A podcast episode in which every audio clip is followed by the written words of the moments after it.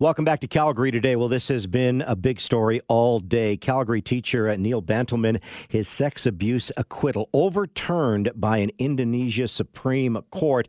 Just another bizarre twist in this story that is just, you know, mind boggling to so many people. And a real pleasure on Calgary today to be joined by uh, Neil's brother, uh, Guy. Guy, thank you very much for uh, spending some time with us this afternoon. Uh, maybe just getting right into it, uh, uh, take us through the last 24, 48 hours because because uh, we're surprised, and I'm sure the whole family is shocked. Yeah, thank you for having me. Um, I think we'll start. We can start on Monday. We were advised that the Supreme Court had finally named the panel that would review the case, uh, and uh, we knew obviously things are going to start moving forward there. But the, the most bizarre twist occurred on Tuesday, Tuesday night Toronto time, where we were informed by the school the panel had already c- concluded their review, had uh, made their decision, and it was uh, it was going to go in a negative fashion for Neil. So it's uh, I think that's the most shocking. It just it just happened so quickly and mm-hmm. not what we expected at all. How is your brother? Um, and, and, and what has he been doing since the acquittal? I know he didn't have his passport, so he couldn't come home. Uh, he, he's sort of been held hostage there, in, in, for lack of a better term. Yeah, he's been traveling around Indonesia, trying to see as much of the country as possible. You know, stay out of Jakarta itself, just to you know, to move into a, an environment that's a little more calm and a little bit more open. And uh, you know, sadly, you know, see parts of a country that he'll he'll never return to. And uh, he was um, actually in Bali when they uh, they found out about um, the decision by the Supreme Court.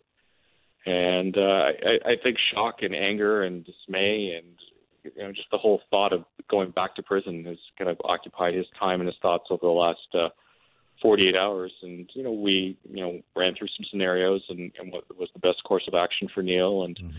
ultimately we contacted consular services and they, uh, they flew out a, uh, an attache who, uh, accompanied Neil back to, uh, to Jakarta to ensure that the, the handoff was done properly and as humanely as possible. And Neil was, uh, Neil's safety was taken into consideration.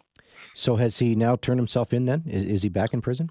Yeah, he returned to, uh, to Jakarta uh, Thursday night Jakarta time, and he was met there by the police and the prosecutor and uh, further diplomatic officials and his solicitor and his legal team, and uh, they all moved over to the prosecutor's office. And he's been he's been processed. He was spent the night there um, Thursday night, and Friday morning they'll uh, figure out next steps and where he's going to be held. Obviously, without his passport, very difficult to get out of the country. Uh, was there was there any talk of, of trying to get him out of the country uh, over the last uh, number of months?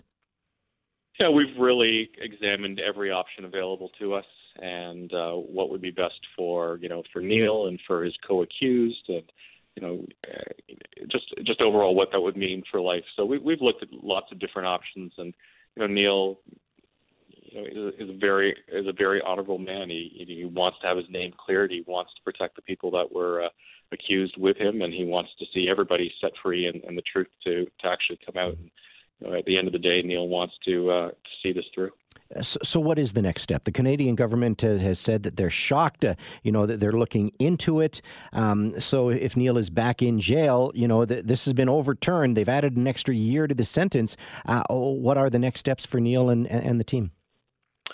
Uh, obviously, there is uh, there's one more appeal that's open to Neil. That's a judicial review that we will start that process. Um, you know, in the next several days. We uh, are also going to work a little bit more closely with Ottawa. We were very encouraged by the statement that um, Minister Dion issued today, and uh, you know it's been the statement of support we've been asking for for several months. And uh, we've definitely seen a, a change in the government and how they're dealing with us, and they're being a little bit more proactive. I'll meet with um, some different individuals from the government next week, and likely go to Ottawa the following week for further meetings. We we feel that a diplomatic resolution to this this case is probably our best bet at this time. But we're also going to employ uh, the services of a law firm in Toronto that's got some expertise in dealing with uh, extraction and uh, dealing with foreign governments to see if there's a method and there's a, some uh, experience that they can lend us in getting this result. Guy, good, good luck. You know, I know a lot of Calgarians. Are, our thoughts are with uh, with Neil and the family. So, uh, good luck with the with with the next steps. Thank you.